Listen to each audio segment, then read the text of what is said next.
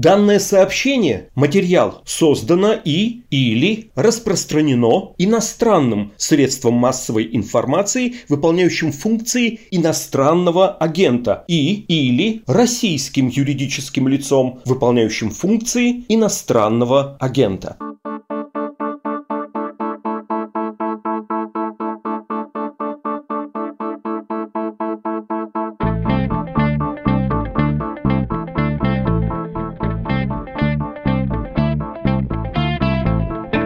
Здравствуйте, это подкаст «Что случилось?» Он о новостях, которые долго остаются важными. Меня зовут Владислав Горин. С опозданием поговорим о 100 днях президентства Джозефа Байдена в США. Вообще-то дата, те самые 100 дней были еще в пятницу, 30 апреля, но в тот день началось дело ФСБ против адвоката Ивана Павлова. Силовики России умеют, конечно, смутить любые планы. Ну, в общем, нам тогда пришлось отложить глобальную тему ради локальной, российской, потому что, потому что, как сказал бы на моем месте конкурент Байдена на последних выборах Russia First. Но теперь-то наверстаем. Обсудим американскую политику, влияющую на весь мир. Вот-вот к нам присоединится доктор политических наук, руководительница Центра социально-экономических исследований Института США и Канады Надежда Шведова. А пока связь по глобальной компьютерной сети интернет с шорохом устанавливается, хочу вам напомнить, что в этой же самой сети интернет существует ресурс supportmeduza.io. Ссылку на него можно найти на основной странице Медузы, и там можно, даже необходимо поддержать наше издание, в частности, вот этот подкаст. Без вас и без вашей помощи настанет тоска и молчание. Мелочно замечу про донаты, что лично я свою лепту, или даже много лепт, это же вроде греческие монетки, да? Так вот, россыпь монеток денег тоже вношу. У меня, как и у других сотрудников «Медузы», урезана зарплата. Поверьте, донатов такого размера, притом ежемесячных, никому я в жизни еще не платил. Ну да ладно, что там у Байдена?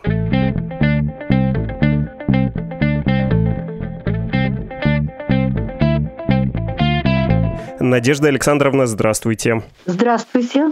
100 дней президентства Джозефа Байдена, его выступления и планы, краткосрочные и длинные, сейчас предложу вам обсудить. Но сперва, может быть, надо сказать пару слов про, собственно, 100 дней, потому что я вдруг понял, что эта точка отсечения в американской политической культуре, она настолько очевидная, так часто про нее говорят, что многие просто перестали понимать, почему так 100 дней важны. А мне вот не стыдно спросить вас, уточнить, почему это такая важная дата, почему 100 дней для выборного лица в США – это принципиальный срок.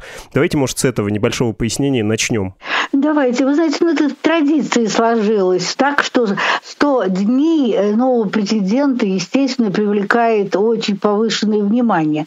Но есть тут, конечно же, и обосновое внимание, потому что одно дело, когда кандидаты борются за голоса, и когда они получают рычаги власти уже, как говорится, одно дело обещать жениться, а другое дело уже и жениться. Таким образом, когда приходит новый президент и действует, то то, как и что он принимает в этот период, безусловно, подчеркивает и намечает траекторию его будущих позиций и действия политических курсов в его администрации. То есть они очень знаковые. Вот эти вот первые шаги будут свидетельствовать, во-первых, о том, в какой степени происходит соответствие с теми обещаниями, которые были намечены во время избирательного цикла, во время избирательной кампании, а с другой стороны будут показывать вектор направления этих усилий предпринимаемых при новой администрации. Поэтому вот, если так кратко говорить, это имеет огромное значение. И поэтому вызывает такой большой интерес.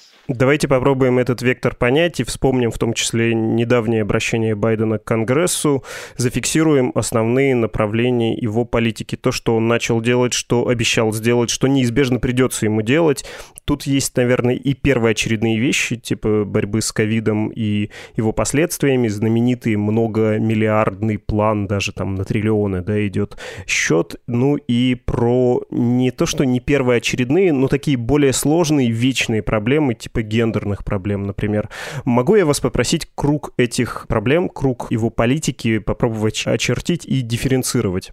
Пожалуйста, попросите, я постараюсь это сделать, хотя, конечно, это достаточно длинная история и прочее. Но вы знаете, мне хотелось бы буквально два слова сказать о своеобразии избирательной кампании кампании Байдена и о том, что вот это вот краткий миг американской новейшей истории, который произошел как раз непосредственно перед инаугурацией. То есть я имею в виду события 6 января и до 20 января, это день инаугурации нового президента. Давайте действительно это обсудим, потому что это страшно интересно. Президентство Байдена действительно, оно началось не во время инаугурации 20 января, а 6 января 2021 года в историческом смысле. Как вот говорят, что 20 век начался в 914, а не в 1900 году. Это верно. И здесь непременно нужно, конечно, это подчеркнуть, потому что история Соединенных Штатов Америки — это не первый, так сказать, будный, какой-то выходящий за пределы нормального, если таковое может быть, событие. Но то, что происходит в наши дни, конечно, не может не вызывать такого вот глубокого интереса. Так вот, эти события действительно вызвали неоднозначную реакцию в стране, безусловно. Все это происходит за две недели до инаугурации нового президента. Предпринимается попытка силового захвата власти.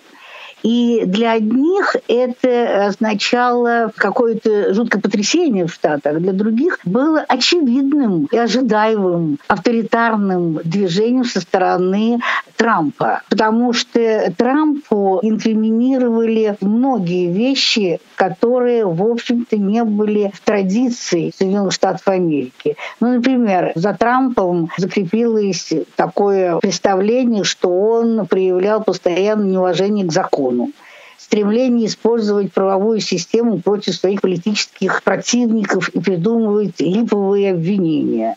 Подчеркивалась его склонность использовать запугивание и угрозы. Упорная верность культ поклонению, что только он может решить проблемы, и что он был голосом народа. Создание альтернативных фактов – кстати говоря, в прессе, конечно, приводились достаточно убедительные свидетельства о том, что он сделал 30 тысяч с половиной ложных или вводящих в заблуждение заявлений в качестве президента. И все вот эти вот главная часть этих ложных обвинений, она как раз пришлась на его последний год. И в результате Трамп был президентом для очень многим, колоссальной угрозой для демократических устоев Соединенных Штатов Америки. Многие считали, что американская демократия не смогла бы пережить еще 4 года. Таким образом, были напуганы не только те сторонники демократической партии, но и республиканцы в том числе. Хотя надо сказать, что его и до сих пор уровень поддержки достаточно высок трампизм, вот то, что стало появляться на странице, так сказать, печати и что такое прочее. Но я бы хотела, знаете, привести вот такую вещь. Вообще американцы любят э, проводить очень многие измерения, я имею в виду социологические опросы. Так вот, что было выявлено? что когда задавался вопрос, кто ответственен за насилие, то 67% считали, что Трамп. Это достаточно высокий уровень. И более половины, то есть 61%, социальные сети обвинялись, медиакомпании, такие как Facebook и Twitter. 55% считали, что виноваты республиканцы в Конгрессе а 27 считали, что Антифа несет значительную ответственность за нападение на Капитолий. При этом, что интересно, вот это тоже показывает такую вот ну что ли, специфику настроений в обществе. При этом 66% считает, что правительство должно преследовать тех, кто штурмовал Капитолий. 20% выступает против привлечения виновных к ответственности, а 13% не знает, что с этим делать. Таким образом, вы видите, достаточно было напряженная на электризованная ситуация. Теперь два слова о том, что обещал Трамп во время избирательной кампании. Его тоже позиции очень менялись. Ясное дело, что три вот таких вот глобальных основных вопроса. Это, конечно, пандемия. Это очень сильно связано вообще с проблемами здравоохранения в США, безусловно. Это, конечно, экономический вопрос, потому что очень многие люди потеряли работу. И, в общем, материальное состояние народа тоже требовало очень большого этому и усилий, и внимания. И надо сказать, что позиция Трампа и позиции Байдена во время избирательной кампании постоянно сравнивались. И надо сказать, что Байден во время избирательной кампании, он, конечно, взял на свое вооружение и многие те идеи, другими словами, более стали они радикальными, впитал в себя для того, чтобы привлечь молодежный электорат, то, что проповедовал Сандерс. Наверное, вы, конечно, знаете, что вот Сандерс был одним из участников, претендентов на пост президента, и который потом вынужден был уступить это место Байдену. И Байден, его позиции, многие касающиеся здравоохранения, он взял в свою программу. Короче говоря, если говорить о том, что он уже сделал, он очень многое сделал в течение этих 100 дней. Ну, например, он, очень важно, конечно, из эти внешнеполитические вещи, он тут же присоединился к Парижскому климатическому соглашению и Всемирной организации здравоохранения в первый день своего президентства. Это знаково. Это поступил сигнал то, что порицалось очень многими в Штатах со стороны, то, что делал Трамп который вообще вышел и перестал быть активным членом Всемирной организации здравоохранения. Второе, крупное, по тем направлениям, которым мы сказали выше, предложил и подписал закон «Американский план спасения». Это знаковое законодательство, которое принесло помощь и поддержку миллионам американцев по всей стране в самые трудные времена. Закон обеспечивал многим американцам чеки на сумму 1400 долларов, увеличивал выплаты по безработице и ряд других программ в попытке вытащить страну из кризисного экономического тупика.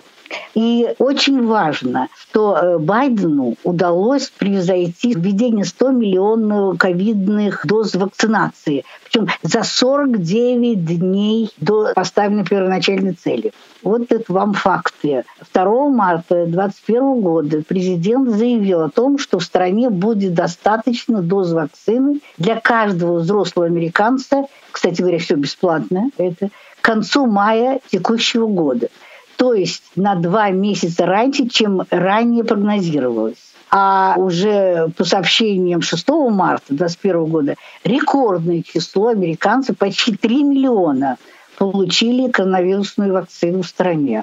В стране в среднем ежедневно сейчас вводится более двух миллионов доз. Это, конечно, имело огромное значение, потому что Штаты оказались среди тех, у которых колоссальный, без привлечения, можно сказать, уровень смертности в связи с этим заболеванием. Это было связано со многими проблемами, прежде всего с разнообразным состоянием, поскольку вопросы здравоохранения находятся на уровне управления штатами, поэтому здесь был большущий разнобой, и медицинские учреждения так сказать, общественного служения, они не были достаточно оснащены и все такое прочее. Потом те штаты, в которых управляли республиканцы, они не признавали многие санитарные ограничения, которые вводил и предлагалось на федеральном уровне, и целый ряд других были сложных проблем. Поэтому важно было преодолеть вот эти все нестыковки которые все-таки удалось преодолеть и достаточно высокий уровень вакцинации обеспечить. Реакция была вполне позитивная скажем, уже опрос в начале апреля показал, что более две трети американцев поддерживали то, что делалось и предпринималось новым президентом, то есть 46-м президентом Байденом вот в этом направлении, потому что это, конечно, было чрезвычайно болезненно. В частности, вопрос задавался напрямую. Вы одобряете работу Джо Байдена в качестве президента? Свыше 60% респондентов давали положительную оценку, а 40 отрицательных, хотя то и другое, конечно, достаточно значительные. Причем надо подчеркнуть, что и уровень преимущественно одобряющих не столь мал, потому что от 40 до 45 процентов проводится там достаточно много всяких опросов, исследований Соединенных Штатов Америки, показывает, что избиратели, подавляющее большинство из которых это сторонник Трампа, а не Джо Байдена, они не выражают неистового восторга по поводу того, что делает новый президент. Вот на этом этапе, для того, чтобы и представить себе, на этом этапе своего президентства, скажем, Барак Обама пользовался большим признанием то же время как Дональд Трамп был существенно менее популярен. Ну, я имею в виду в вот этих 100 дней, о которых мы с вами сейчас разговариваем зафиксировали между Обамой и Трампом не худо и не очень хорошо, и при этом ключевая проблема коронавирус и коронакризис, кажется, с ней хорошо справляется Джо Байден. Если говорить про какие-то более долгосрочные тренды, долгосрочные программы его политические, что про них можно сказать? Да, совершенно правильно вы говорите. Но кроме всего прочего, я говорю, что достаточно комплексная проблема, проблема здравоохранения. Надо сказать, что очень много сломалось Копьев и, например, Дональд Трамп, когда он пришел к власти, первое, что он обещал, это немедленно ликвидировать так называемый Обама Кэр. Ну, об этом говорилось немножко, знаю, Обама Кэр – это на самом деле распространенное название закона, который был принят при Обаме в 2010 году, закон о доступном здравоохранении. То есть этот закон, в общем-то, был и считался колоссальным политическим успехом ну, со стороны, конечно, демократов, потому что он расширял число американцев, которые получили доступ к медицинскому страхованию. А медицинское страхование, как известно, является, собственно говоря, гарантом получения медицинской помощи. И как ни пытался, несмотря на то, что во время президентства Трампа республиканское большинство пребывало в обеих палатах по существу, но ему не удалось ликвидировать Обама Кэр, потому что многие штаты, многие американцы были в этом заинтересованы, хотя там было и очень много проблем, которые вызывались этим законодательным актом. А почему не удалось? Потому что как раз существует то самое разделение властей, когда избиратели дышали в спину своим представителям как в Палате представителей, так и в Сенате, а этот закон необходимо было привести и не мог сделать ничего президент в силу особенностей политической системы. Для этого нужно было принятие закона. Президент его кастрировал в значительной степени посредством так называемых президентских указов. Но полностью этот закон не мог он отменить. Поэтому, когда сейчас Джо Байден пришел, он что? Там были устроены так называемые биржи на уровне штатов, до которых покупались за приемлемые цены медицинские страховки. И вот он опять это делал своими указами. Первое, что сделал, он как бы расширил возможность, потому что очень многие люди, потеряв работу, они потеряли и страховки. Надо сказать, что колоссальное число американцев пользуются в своей стране страховки, которые предоставляются работодателем. Ты теряешь работу, ты теряешь эту страховку. То есть в деталях кроется дьявол, это нужно понимать. Поэтому параллельно это тоже шаги были предприняты и новым президентом Байденом. Расширялся и идет по этому направлению. Но там не все так просто. Там тоже нужно время для того, чтобы было это сделано и могло быть доступно всем штатам. И особенно тем штатам, которые в свое время отказались от программы Medicaid. Ну, мне кажется, что эти детали, может быть, слишком перегрузят восприятие наших слушателей. Ну, это, да, достаточно известная история про медицинские страховки. И это важный момент, конечно, это глобальное изменение в социальной политике в США. Да, надо подчеркнуть одно, что как бы здесь параллельно шлось и поднималось, потому что невозможно преследовать одну какую-то вещь без учета комплексного подхода. Что еще очень важно? Сейчас, в настоящее время, Байден действительно демонстрирует такие позиции, что хочет активно также продвигать две своих инициативы. О чем идет речь? Речь идет о том, что предлагается американский план занятости и план помощи американским семьям. Вот эти вот планы, они включают конкретные положения, среди которых необходимость инвестиций в транспорт и водоснабжение, более устойчивую и чистую инфраструктуру и усиленный налоговый кредит на детей для того, чтобы содействовать подъему экономической мобильности, вернее, расширению и сокращению детской бедности. Причем надо сказать, что, возможно, эти проекты проекты, кроме тех, вот, которые вы упоминали, 1,9 триллиона. Столько стоит этот план спасения Америки на ближайший срок. Эти же вот эти инициативы, которые выдвигает сейчас новой администрации, еще точно там не подсчитано, но речь идет и говорят специалисты американцы, что это охватит 4 триллиона в течение следующего десятилетия. Причем надо сказать, что сам Байден, он характеризует эти проекты как инвестиции, которые делаются раз в поколение в Америке. Не похоже на то, что мы, говорит Байден, видели или делали тех пор, как построил систему межштатных автомагистралей. Ну, то есть это амбиции совершенно такие рузвельтовские, и часто упоминается фамилия, говорится про новый курс, про то, что это вот такого же размаха события, и вы это объясняли. Я на всякий случай, позвольте, разжую, хотя это, возможно, слишком очевидная вещь. Когда вы говорили про сворачивание Обама-Кер при Трампе, есть в США, так же, как и в России, кстати, указное право, когда президент может написать указ, и он имеет силу закона, а есть э, право законодателя законодателя, когда принимается парламентом какая-то норма, так вот, принятая парламентом действует дольше, ее трудно отменить. А то, что президент указал, следующий президент легко отменяет. Для нас, э, может, разница не очевидна, у нас не так часто меняются президенты, а в США это важный момент. Вот Джозеф Байден хочет провести через парламент вот эти большие программы, которые определят надолго жизнь и которые будет трудно свернуть. Вы правы, абсолютно правы. Я скажу больше.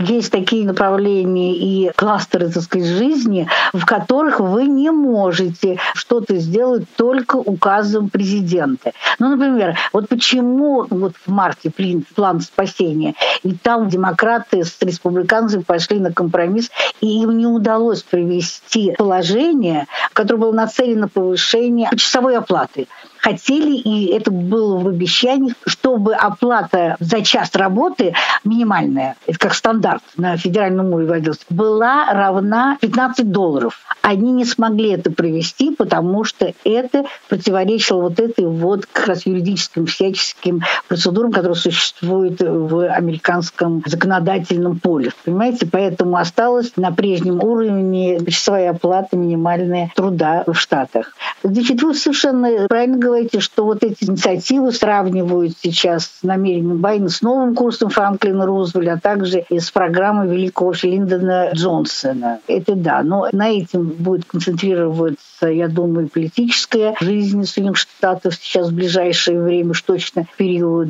нынешней администрации, потому что не все так легко и просто. И несмотря на то, что вот сейчас опять-таки было проведено обследование, и было продемонстрировано, что поддержка, это, кстати, Гэлп провел в начале апреля 2021 года, как представляется, не случайно она фиксирует преимущество демократов в 9% пунктов. То есть 49% против 40%.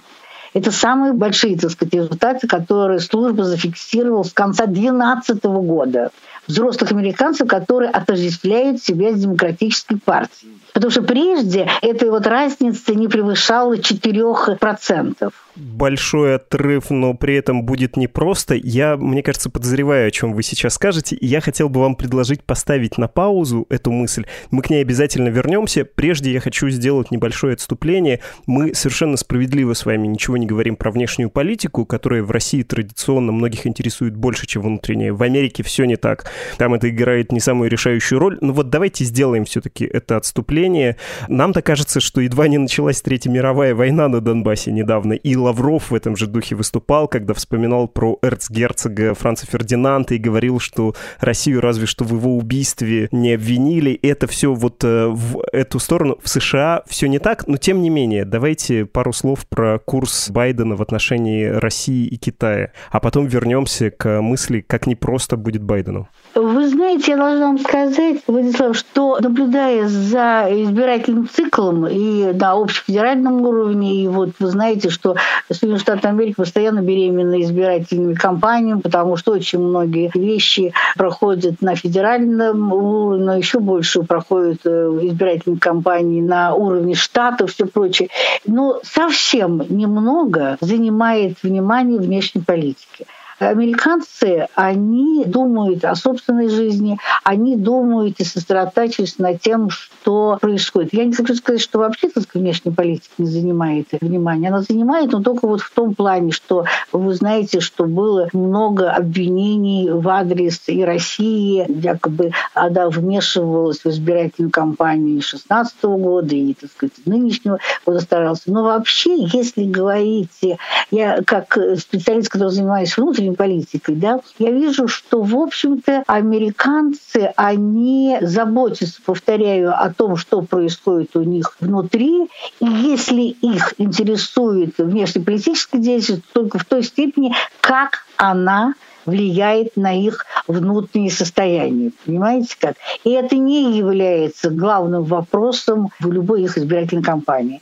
Да и в нынешней кампании, в последних циклах это были очень незначительные какие-то рассуждения на этой почве. Вот я что вам могу сказать. Если мы говорим об опыте того, что произошло и почему многие поддержали при всем при этом Трампа, потому что те люди, которые потеряли свои рабочие места, потому что выносились эти рабочие рабочие места за границу, понимаете, вот в этом смысле их волновало, в этом смысле они выступали за протекционистские какие-то законы и не хотели допускать там китайцев на свою территорию или хуже того, вводить туда свои промышленные мощности и все прочее. В общем, их волновала вот эта своя собственная судьба и то, как они смогут зарабатывать сами себе на достойную жизнь. Почему вот эти все так называемые ржавые штаты и рассерженный рабочий класс американский поддержал? Потому что эти люди, которые очень вполне достойно жили, имея рабочие места.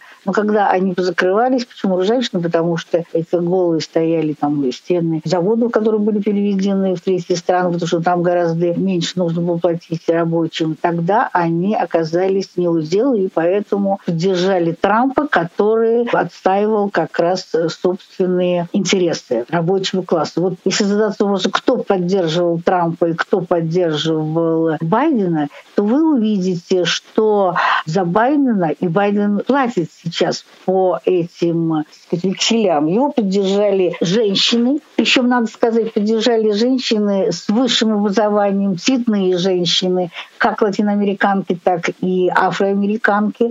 И вообще разница преимущества 57% женского электората отдало свои голоса за Байдена, кстати говоря. И не случайно сейчас впервые так много женщин в правительстве новой администрации. Их 12 вместе с Харрис, который вице-президент.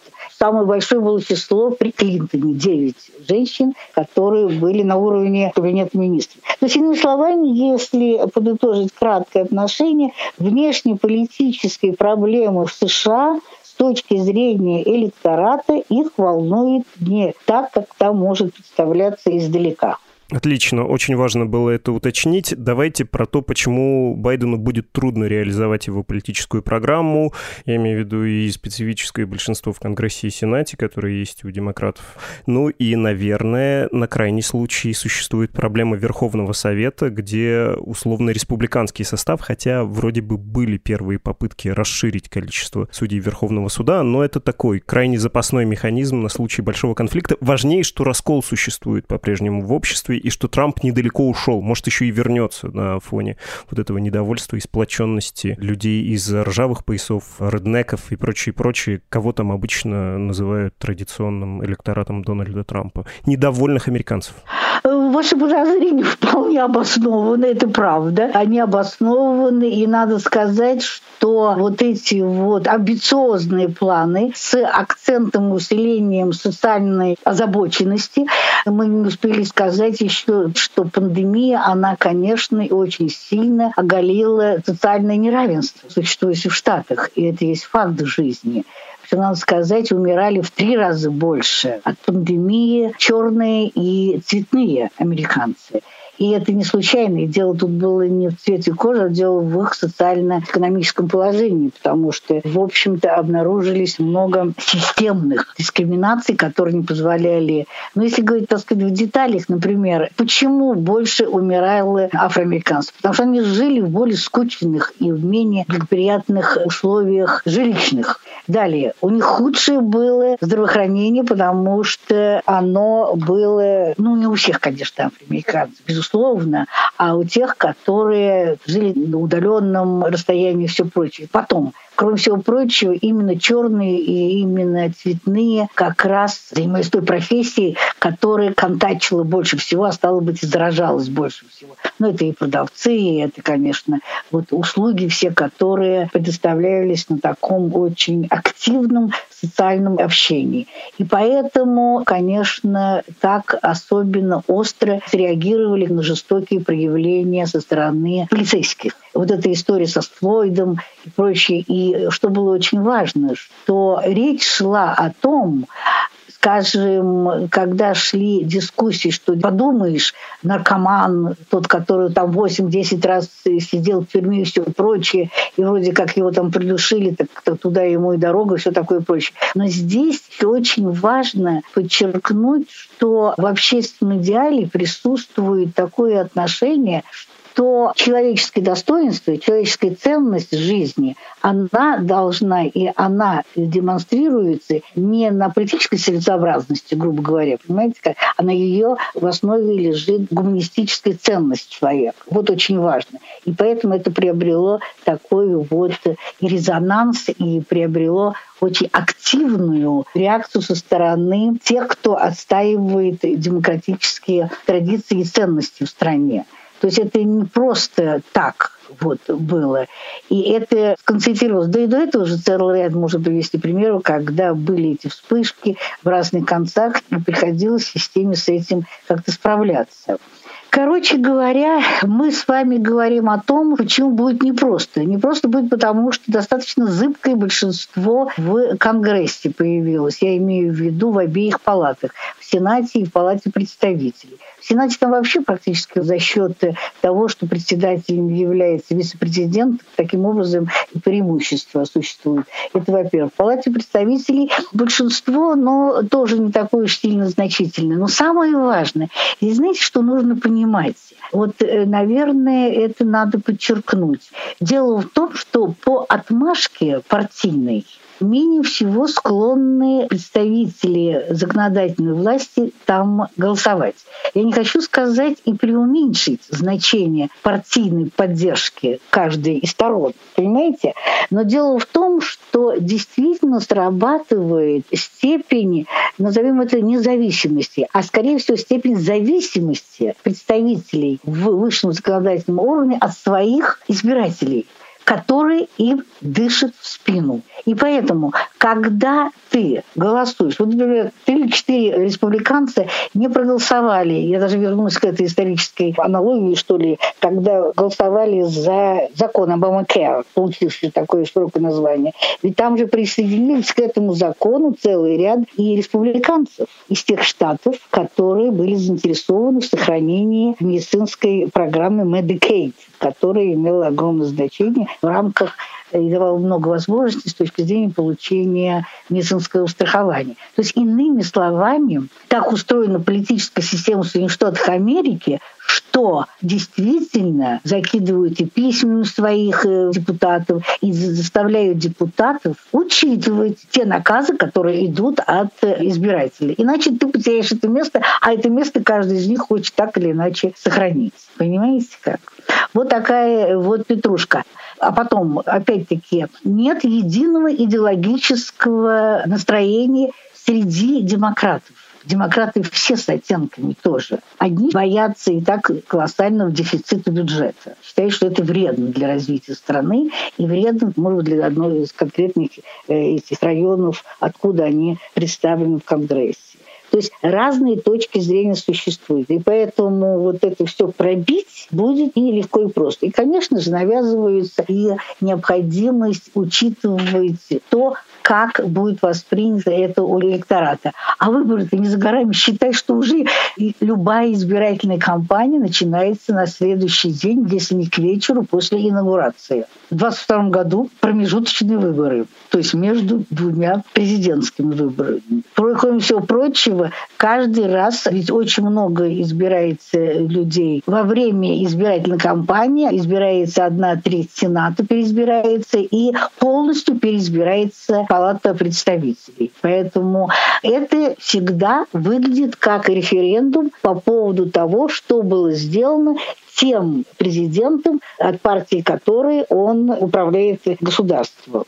Поэтому это будет все не так просто и легко добиться согласия, э, компромисса от высшего законодательного органа страны. Поэтому можно посочувствовать Байдену в этом смысле бесспорно.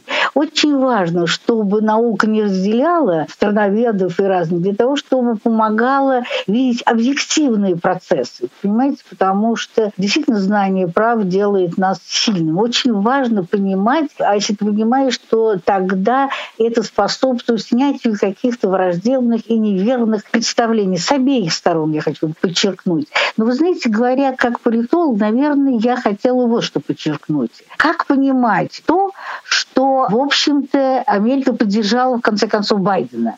Мне кажется, что вот это тот факт, что коллективная правящая элита в критический момент, мы начали 6 января, я хотела бы закончить этим, ну, каким-то выводом по поводу того, что произошло. Вот в критический момент заняла сторону коллективная правящая элита, сторону Байдена, демократического кандидата. На мой взгляд, это отражает совокупное неприятие и осуждение посягательств на устоявшиеся принципиальные основы политической властной структуры государства. Ну, иными словами, что я хочу подчеркнуть, какую мысль? Что разделение властей мирный переход власти, мирный переход власти в рамках избирательного процесса, верховенства закона, Конституции США – они в общественном американском идеале являются собой священную корову, на защиту которой призывает инстинкт самосохранения политической системы США. И поэтому делаются акценты сейчас. Сейчас, кстати, в Конгрессе разрабатывается или рассматривается закон о ремонте демократии в США. Это очень тоже, за ним очень интересно наблюдать и проследить, что делается. Планы у него грандиозные, все страшно сложно устроено и в самой Америке, и времена сейчас непростые, но вы все очень понятно и интересно объяснили. Это был доктор политических наук, профессор, руководительница Центра социально-экономических исследований Института США и Канады Надежда Шведова. Надежда Александровна, спасибо вам большое и всего доброго. Пожалуйста, вам гигантское. Всего доброго.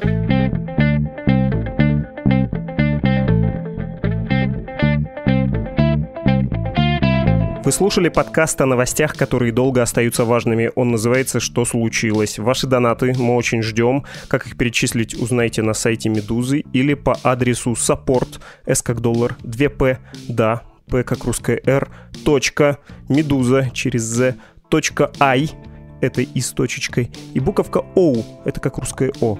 Для ваших писем есть email, подкаст собакамедуза.io и telegram Медуза Loves You. Обязательно напишите, что думаете. До встречи, давайте наслаждаться этими свиданиями, пока можем. thank you